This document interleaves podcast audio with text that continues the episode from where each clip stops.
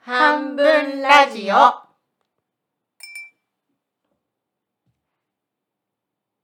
翻訳家の伏見美沙夫と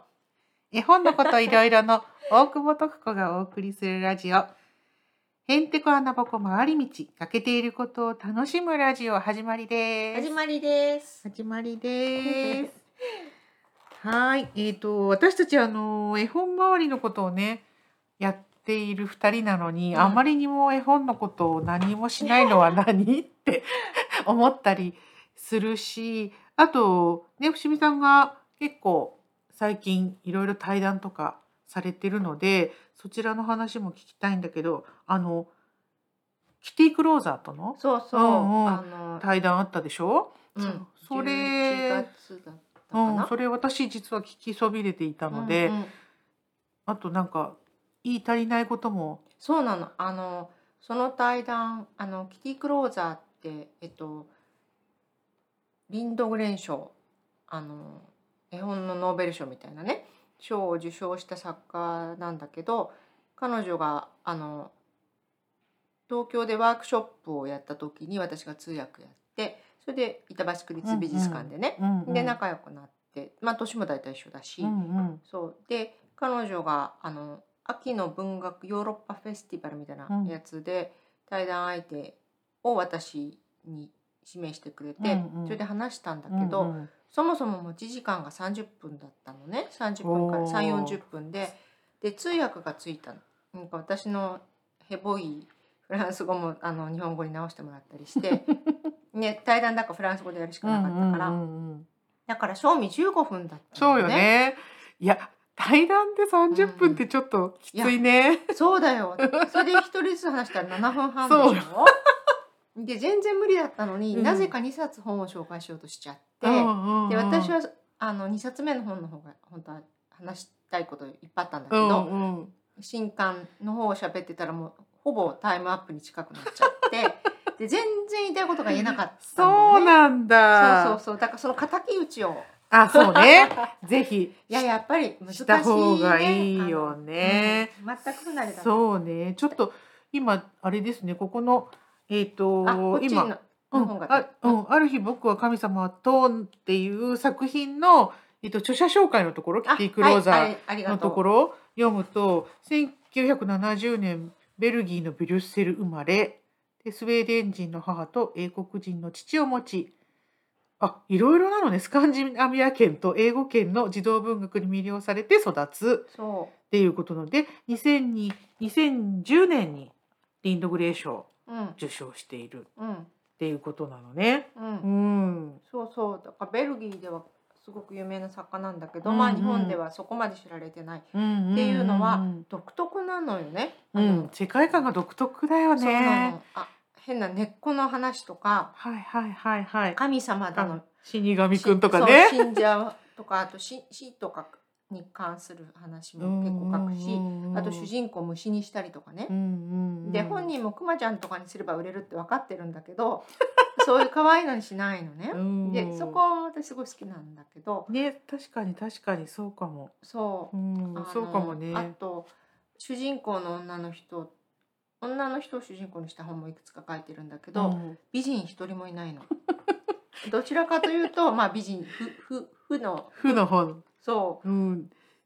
うでそういうところもまたすごくいいんだよね。ねすごい独特な世界観がある絵本たちなんだけどでもまあ日本でも何冊かね翻訳はそうそううんうんそうう。んうんされてる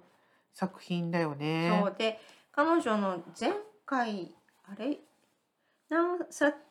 何作か前の新刊だった「うフんァーウェスト」っていう本があって、うんで私これについて本当は一番話したかったのうね。んうんうんうんえっと何年に出てるのかな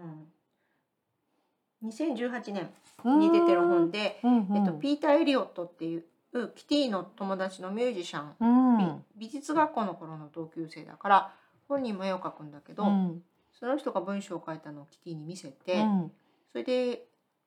あのまあキティが作家だから意見を聞きたかったんだけど、うんうんそしたらあのキティが自分が絵を描きたいって言い出したのね。へえすごいそうね。でそれってあんまりやらないことなの、うんうんなんかキテピーってあのアイデアがやたらと湧く人だから、うんあのもう一生分かかってもあの書ききれないぐらいあ のすでにアイデアがあるんだってすごいなそう羨ましいことだけどうさ、んだからあのできるだけ人の絵はうんう絵んうんうんほどのことがないと、あ人のための文章の絵は描かないんだけどこれはすごく気に入って描いたうっんてね言よっってぽど気に入ったんだそうねなの。そうで、まず、あの。キティって、私黒がね、すごく好きなんだよね。自動書でで黒ってあんまり使わないでしょうんうんうんうんそれで独特のあったかい黒とか、深い森みたいな黒とか。そういう黒、ほら、あうんのそう、だこれは色鉛筆で描くんだけど。うんうんうんで、色鉛筆の使い方がまだめちゃめちゃうまい。うん本当だそう、ねもともとは子供が生まれて、絵水彩だ、それまで水彩かなんかだったんだけど、うん乾かすの大変じゃない。なるほどですぐパッてやめられる、うんうあのんうん色鉛筆にしたんだけどまあ以来ずっと使ってうる、んうんでうんこのなんかこう柔らかい感じとかガリガリした荒っぽさだかとうんうんら繊細さと荒っぽさが混じってるみたいなねんなんか色鉛筆でここまで表現できるのかそうなっのてよ思うよね。そうこういうねだから黒がいろんな表情があるっていうのを、うんうんうんうんまあ、白もうまいんだけど、うんうんうん。ですごいそれも色鉛筆でやっちゃうっていうえー、えじゃあ基本的色鉛筆なのが多いかな、お必ー？ずじゃないけどね、うんうん必うん。ずじゃないけど、そうそれでそれがあの時代もよくわかんないなんかちょっと西部劇っぽいまあタイトルも「ファーウエスト」なので、西部劇っぽいふふ風景の中で男の人が3人住んでて、うんそのうちの1人が狩りに行くのね。うんうん。で狩りに出かけて戻ってくるとうんあの全然違う人が家にいて自分の席が取られちゃってる の。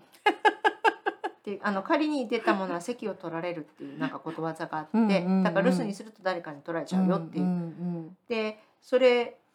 でで席取られるんだけど、うんうんその取ってる相手があのニコちゃんマークみたいな本当に不思議なそうスマイリーマークみたいななんか黄色それそれ以外の登場人物とか犬とかもちゃんとしね描写されてるのにそうそうそうこの席を取ったやつだけがなぜか変なニコちゃんマークの顔をしているそう白い洋服のまあなんだろうねキャラクター日本でいうところものう人間じゃないよね、うんうん、キャラクターが座っちゃってそれいるきなり座っちゃって、うんうんそれでなんかピエロみたいな変ってこな真っ白い服着てて、うんうんでその人に席を取られたからその主人公の男の子はなんか怒ってんのね。うんで場所も取られちゃうし馬も取られちゃうし自分のベッドも取られ てそれで自分のベッドで寝られてさで犬犬も自分の飼い犬までなその懐いちゃってるよねニコちゃんマークになつきで挙句の果てにはガールフレンドまでこう手を出そうあとあーし本当だ、ていか怒り狂ってるの。うん、でまあでもそのあいつにもなかなか心理にもいいところがあるって言って、うん僕の代わりに掃除もしてくれればあの音楽も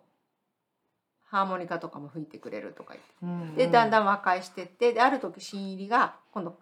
あ新入りのお誕生日プレゼントをみんなであげたりして、うんでそのもらったお誕生日プレゼントが弓矢とかだから、うん新入りがまた狩りに行くのね。おーで戻ってくると席取られてる今今度は黒人の女性っぽい人が座っていて。うんもう犬もそっちにそ懐ういちゃってるよいうのもね。早速そっちに行きそうって言ってこうどんどん誰かがいなくなると誰かが来て誰かがいなくなると誰かが来てって言って言で最後はもういろんな人だらけうんうん、珍妙な人たちがいっぱいいるシーンで終わるんだけど、うんうんうんうん、これって裏テーマは移民なの。うーんなるほどね。そうそなるうほどね。今ヨーロッパすごいねいろんな人たちが来てるでしょ。うんうんうんそれでピーター・エリオットが言いたかったのは移民であの僕が言いたいのはただウェルカムだけだって言ってる、うん、なるほど。そうそうそうっていう本なんだけれども、もう絵がすごいもうハイセンスな絵なんだよね、うんうんうんそれでそんな移民なんて分からなくても十分楽しめて、うんうんうんで私この本のもう本当に成功の鍵だと思うのがこの来た新入りをニコちゃんマークにしたことなのね。うんそうね。そうでなんかキティのインタビューなんか読んでると、うんうん最初はこれをあの女性まあ黒人女性にするとか、うんうんうん中国人にするとかいろいろ人種を考えたらしいの、うんでも中国人にされたら私たち日本人にはさ、うんうんちょっと違うね感じよね。違うし黒人うんだは黒人もそう思うだろうし、でどの人種を入れてもダメだったとう思うの。んうんうんでそれがこのさ宇宙人みたいなニコちゃんマークにしたところでうんもう当たりって思ったうのね、ん、本当ね。もう完全に新入り感異物感うん丸出し、でその後にこう置いてく新しく来る人たちを今度は女性でそこで初めて女性の黒人にする、うんうんでこれのあのモデルはローザ・パークスなんだって、うん、とかまあ、まあそんな似てないから 絶対わからないわかんとない思ねうんだけど、みんな鼻,、ま、鼻黒丸だしねええ面白い。そうそうとかいうこうで私これからさ日本って移民とか外国人がどんどんうんうんうんうんうん。ねあのまあコロナで少し収まったけどあのすごくてかかなり収まったけれどもあの外国のす住んでる人がすごく増えてるじゃない、うんうんでうちの前の通りなんか56年前もっと前かなまではさ、まあ、少なくとも10年前までは、うんこの地区に全然外国人いなかったの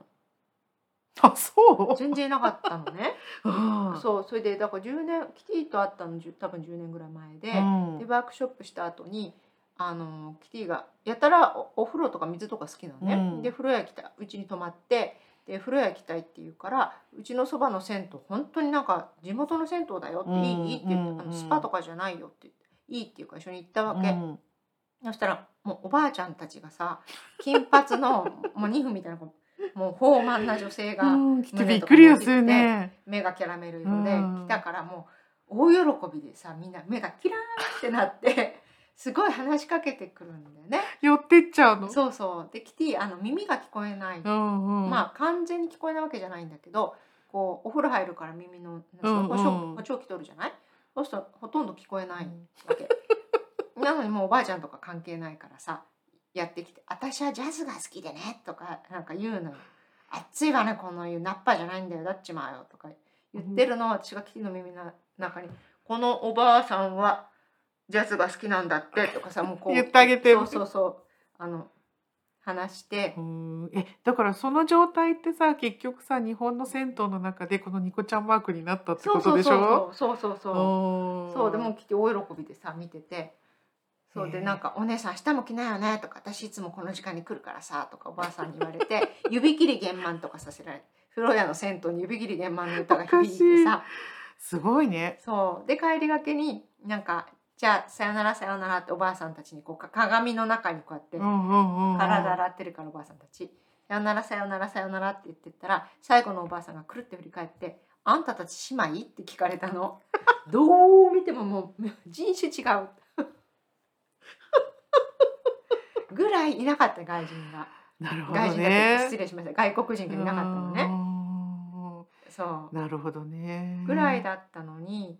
そうでそれ以来さキティが私のことシスターとかなんかふざけて呼んだりしていてうんうん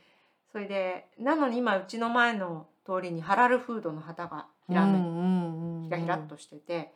あのーイスラム教のねあのスカーフした女の子がランドセル背負ってたり、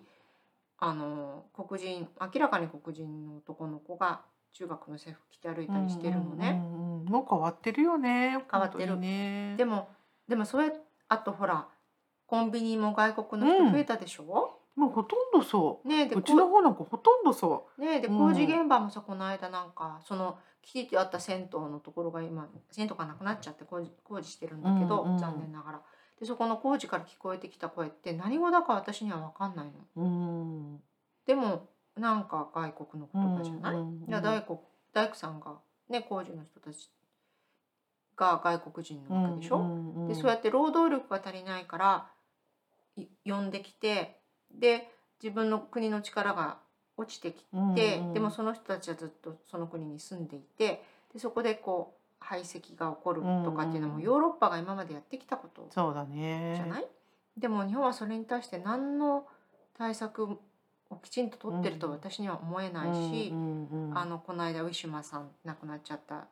難その労働力としては入れてるくせに難民うんも本当に恥ずかしいと思うぐらいちょっとしか入れてないでしょでそれねに対する人たちも、あの離婚したらもうさ例え即ばだフもラんンスねなんかだったら離婚したってそれが結婚が正規だったらその妻はいられる、うんもしくは夫はいられるんだよね。そうとかとにかくいっぱいあいろんなこれから問題が大きくなるんじゃないかうんうっんうんてずっと思うことがたくさんあってででももうある程度の大人になっちゃやっぱり異物って怖いうん、そうね、そうね。で特に見たことないうん。人なんかうね。ん、うん、であと日本って国境がやっぱり海だからうんはっきりし接てるしてねいないからそうね。あのロヨーロッパに住んでてこういくらでも人がだって一歩越えたら違う国とうんうんうんうかんそういう感覚もないでしょ、うん、うん。そうね、あと本当に言葉がね、通じないっていうのもすごうんうんくあるんだろうなっていうふうにうはん思うよね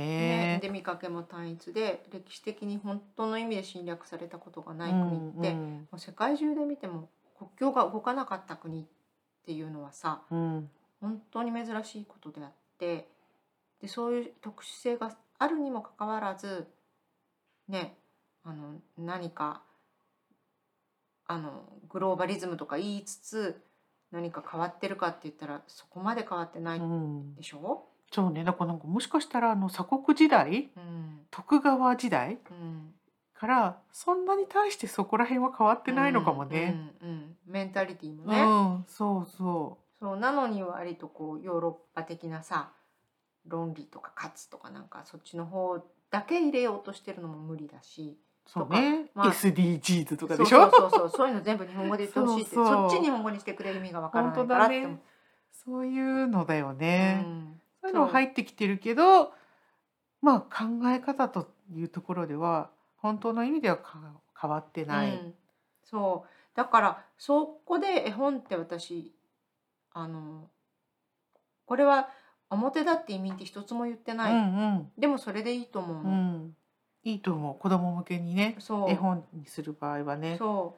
うでそうやって少しやっぱ大人になってから急に考え方変えろって言っても変えられないから、うん、そういうところに外国の翻訳の本よくさととこさんと翻訳の本をうん、翻訳出版する意味って話すけど、うん。それの意味の一つだと思うのね。そうね、本当にそう思う。あの日本の本って素晴らしいものもたくさんあるんだけれども、どうしたってやっぱり日本的な考え方がベースになってるじゃうない。んそんな時にやっぱり海外からやってくる本ってうん全然違う価値観で書かれていたり、うん違う歴史を持ったそうなのものが入ってくるじゃうない。んそれが違和感なく勉強じゃなくって、うんすっと物語とともに入ってくるってすごいことだと思うの。で絵がめちゃめちゃいいし、うん独特もうこれだって絵本業界から見全体から見てもすごいよこれ裏もすごいし ねまあ、まあこ本れは見て当にもなんらうかしかないすニコちゃんマークがそさすごいよねごいでこのねあの後ろに QR コード QR コードがねこれやるとあのアニメが見られるのえー、音面楽付きの白いそうあだからここにだ音から符耳のついてるんだところにそうそう音符がついてえるー、面白いねそうでこの主人公の顔もさなんか白目で不思議な顔してるし、うんうんうんちょっとざわざわするようなでも絵だけ見ても綺麗だし、うんうんうんそいやなんかこれ、とかね色鉛筆なのかって私なんかもうそこが何か不思議な感じがいつもうそうそうそうこれもそうだよねその、えーそとうそうある日僕あるは日神様そうこれもね色鉛筆で描いてあるしそうだよでね、蛍光のオレンジを周りにやってたりとかうん、でそうある日僕は神様とって講談社から出した本なんだけど私訳したんだけうど、んうんこれなんかにしてもあのー神様と男の子の話なのね、うんうん男の子っていうかまあ青年そうね。の話、うん若者の話なんだけどそれが森の中でいきなりも若者が森歩いてたら向こうに変な物体が座ってるわけで寄ってくとなんかそれが神様だって言うんだよね、うん本人がね。 「あなた誰ですか?」って言うと「私は神だ」って言って「神様って本物の?」って言うとそうあのでここのところでもうこれは翻訳者泣かせだったんだけど「あのザ・ゴッド」ってうん。フランス語って普通さあのーえっとキリスト教なんかは一神教じゃない、うんうんだからザ・ゴッド大文字のゴッド、うんうんうんでザって一つしかないんだけどキティはワン・ノブ・ザ・ゴッズみたいなことを書いてあうんうのん神様の中の一人だって書ういたわんけ、うんうん。なんそかれってやおろよろつそう的だやおねろ。もういきなり八百万にうなってんうんうん。てるる、で神様っていっぱいいるのっていうと星の数ぐらいいるぞっていうところから始まっていくわけ。でもでタンポポの綿毛かなんかプーって吹いちゃってるのね。もそうう独特なんだよいね。もうこれを見た時にすごいぶっ飛んだのはその神様を本当になんかもうなんなんていうの石頭のさ、うんなんかそうそうそうそうしかも洋服も何にも着てないただの輪郭だけで太った人みたいな感じじゃない散々雨に打たれた地蔵に手足そがうついたそうみたそいうなそうね。そう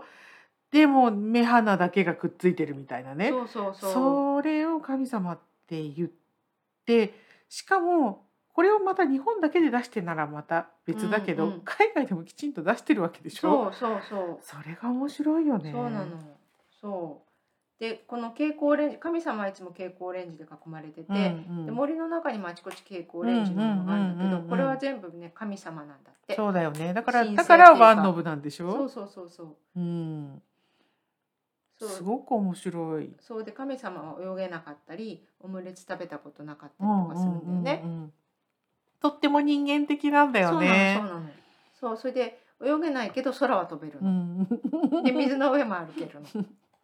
とかねそうでまあその一日あって帰ってって それであの最後その神様がと一緒に食べたお皿を洗いながら若者がなんか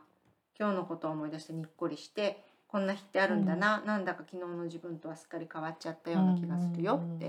いうのねっていうような話でそうだからあとそうキティの独特さでこれ本当にあのこうあの対談で言いたかったの言えなかったのが、うんあのいろんなさっきの国境の話もそうだけど、うんうんいろんな境目を越えてる人なのなるほどいお父さんイギリス人でしょ、うんうんうんうんお母さんスウェーデン人でしょで自分はベルギーで育うんっうんてるベルギー人なの。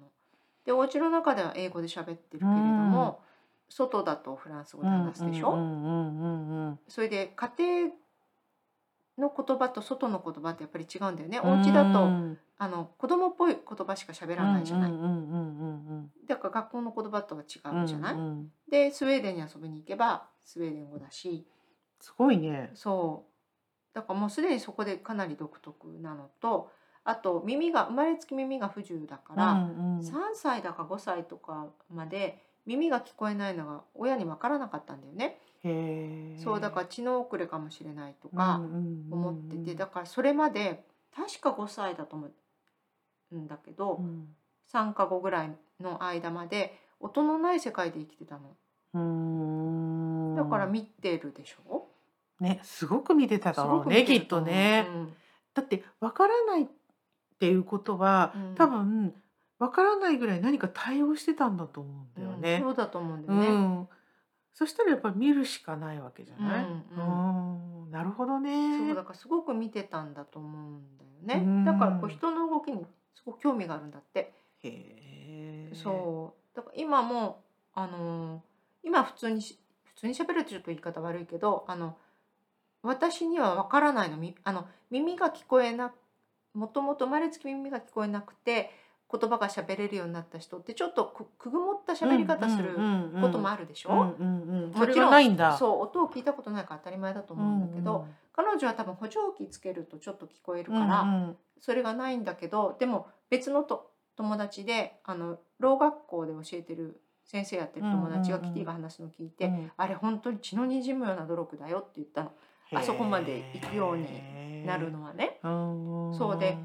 だから私補聴器入れると聞こえ普通に聞こえるのかなと思ってたけどあの一緒に家にいたりして、うん後ろ私が後ろ向いちゃうと返事しないの、だから唇読んでるいんだよやそうねそうねだから相当見てたいやそうわからないってやっぱりこのその子供の時にわからないって、うんうまんあ、相当何かで他のもので受け取る努力をしてたうんうんうんうんだろうなーって想像できるよそうそうね。でも唇読むだからそれだけさ本当耳はハンディキャップがあるし、うんうん口も隠れちゃうと読めないのにあの私何語喋ってもな日本語以外何でもなまってるんだけどあのーだからフランス語もアクセントが強いから、分分かってくれない人いっぱいいるの、うんうん同じ出版業界でもあの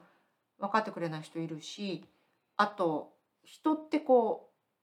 うなまってても分かる人 となまってると絶対に分からない人にパカって分かれる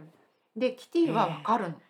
へえ。耳に不自由があるにもかかわらず私が明らかに間違ったこと言うあ言っちゃったって思った時も分今かのってる発音間違ってるって思った時も分かってるの そうだからなんかうんもっとなんか心の問題っていうかそうねなんそうかそほらあの私たちはへんてこ穴ぼこ、ま、回り道かけていることを楽しむラジオなんだうけど、うんうん欠けてる部分を持ってるもの同士の方が分かり合え たりするあっそうなてのか感もしじれないかもしれないよね。そうそうそううそんううんうん何かをそこで違うもので埋めてるのかもしれないね。そうそうだからそのこういろんな人って何か例えば日本人になると、うん日本人対それ以外みたいにこう、何かさ一つのものになると対それみたいになっちゃうじゃない、うんうんうん女だと男うんうん、なんかこう二極化構造みたいなことだそようそうね。そうそうそうう、んうんとかねうんうん大人だと子供うん大人と子供とかそうだけどそういうところをこうずっと曖昧うんにに生きてきた人っていうなかるほど。そううーん面そう白いいう面白ね。さがすごくあるんじゃないかなって思うんだようね。ーんでそういうことも言いたかったにもかかわらず全然その辺は触れられない まま終わっちゃったのね。い終わやっちゃったんだけど。うんうんいやだって今だってもう結構時間経ってるのにさ、、そうだよこんだけいやベラベラ喋ってさ7分は無理でしょそうプラスね、う。うんそうそうそうなんだ面白いねそうなんだよね。やっぱり作品にその人の人間性なり、うん生きてきた軌跡みたいなものってそすごく反映されてるってことだね。うんうんうんうんそうだから面白い。だから黒なんかも私がそのキティの黒好きって褒めると、うんその自分は黒が好きだって言ってこれなんかね講演会でも言ってたかうな、んあの黒は他の色を飛び出させるからって言ったのねそういうとこも面白い。へー確かになーって思う確かにそうだよね、んもうそういう言い方をなかなかしないようん、ね。うんううんん、黒黒は締まりますとかうさ、んうんうんうんうんそういう言い方をしそうな気がするけど、うんうん違うんだね。そうだからキキの本なんか紹介すると例えばこの間あの翻訳のワークショップをちょっとやった時に、うんこの「ある日僕は神様」と使ったのうね、んうんうんでそしたら「この本は子供にわかるんでしょうか?」って聞かれたの。うんそうで確かにそういうふうにあの思われてしまう面があるんだろうなっていうのはなんとなくわかるんだけど、うんうんでもこれはもう子供の本として作られてるし、うん多分すんなりいけちゃうと思うんだよね。うんうんうん頭で考える以前うんそうねそうねむしろそう大そう人の方が考えちゃうそうなのかもしれない、うん、うん気はするなああの誰にも真似できない世界観を持ってるよね、うんうんそうそう、うん多分面白いよねこの人っぽいっていうのがない、そうかもしれない、うんうん、それはすごいことだよね、うんなんか荒さと繊細あの線なんかも荒さと繊細さが混じってるし、うんうんうん、だしこの発想がまずない、そうだねうん、うん神様とね、森の中で出会うとかね、そうそうそうそうだからなんか深い森みたいな本を作る人なんだよね、うん森の中にこう分けうんうんうん入うっんうんていろんな生き物がいてあと森って暖かくもあるけどちょっと怖いうんでしょ、そうねそいなくなってしまうみたいなね、うんうん怖さがあるよう、ねそうそう面白いなあえーこのニコちゃんも楽しいのにすごく、そうこのさファーベスト出したいんだけど、うん、ねこうの、ん面白い、うん一回さあのし出版の会議にかけてもらって、うんうんあの編集者さん気に入ってくれてさうんですごく押してくれたんだけど結局ボツになったのう、んうんその理由がかっこよすぎるだったの。もうなんかその理由キティに言えないよって思ってかっこよすぎるか。でもこれさ、た多分その裏テーマはね、あのー移民の話かもしれないけど、その自分がいないところに何かがスッと入り込んでしまうみたいな、うんうんところの面白さみたいそうな、そうそうう。んなんか偶話的にも読めるじゃないそうそうこれ偶話っぽいよね。ねそう思うそうう思んうう。んそこら辺面白いと思うんだよね、そのね移民の話じゃなくてもね。うんうん。ぜそうひなの。よそうぜひそうだから今探してま。はい、これ出版されることを楽しみに。だってそうじゃないとラジオの人分かんないのですね。そうだよね。うん 楽しみに。ではでは。はい、じゃあはーい今日はこれ辺で。はい、さよなら。はい、失礼し失礼しましたって。さようなら。